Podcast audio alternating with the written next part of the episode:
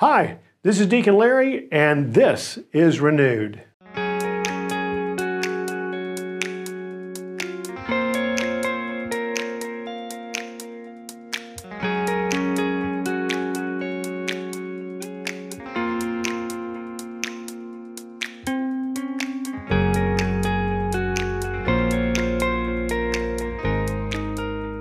Sisters and brothers, on December 8th, we will celebrate the Feast of the Immaculate Conception.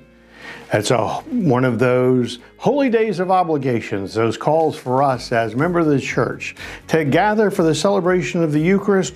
Why? So that we can remember the story, so that we can remember our story as it is tied indeed to Mary and the Immaculate Conception.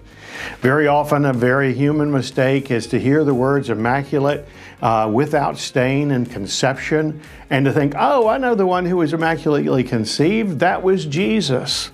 Well, there is truth in that. Jesus, being God, is free from sin, true God from true man.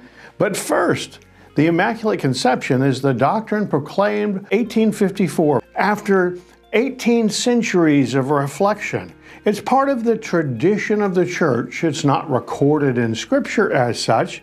It is what has been passed down through the tradition of the church for us and for our belief, part of the revelation of God to us regarding Mary.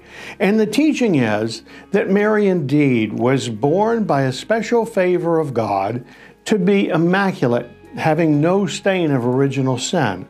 With no stain of original sin, Mary wasn't inclined to venial or to mortal sin. She was able to live her life without sin, and therefore was able to be a perfect vessel for Christ. As you think about going into church, very often one of the features in the church that we look at and admire is the tabernacle. That tabernacle, that special place where the Blessed Sacrament is reserved. They're always, uh, to a degree, immaculate, without stain. They're clean, they're golden, they're, they shine, they're lighted, and uh, uh, there's a, a glow about them. This is the same concept that Mary, if Mary is going to bear the very body of Christ herself, that she indeed should be an immaculate, a stainless house, a stainless temple, a stainless tabernacle for Christ until he comes to join us through the birth on Christmas. And so on December 8th, we celebrate Mary, but in doing so, we celebrate the anticipate the coming of Christ because it was from Mary's reception of Christ that we're able to then receive Christ as he was born on Christmas Day.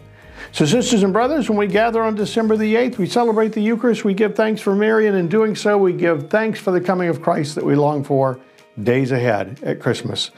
As we recall Mary being immaculate, perhaps it's an invitation for us to try to live as best we can in a most immaculate way, an imitation of Mary, but even more so, an imitation of Christ. If we do that, we will be renewed.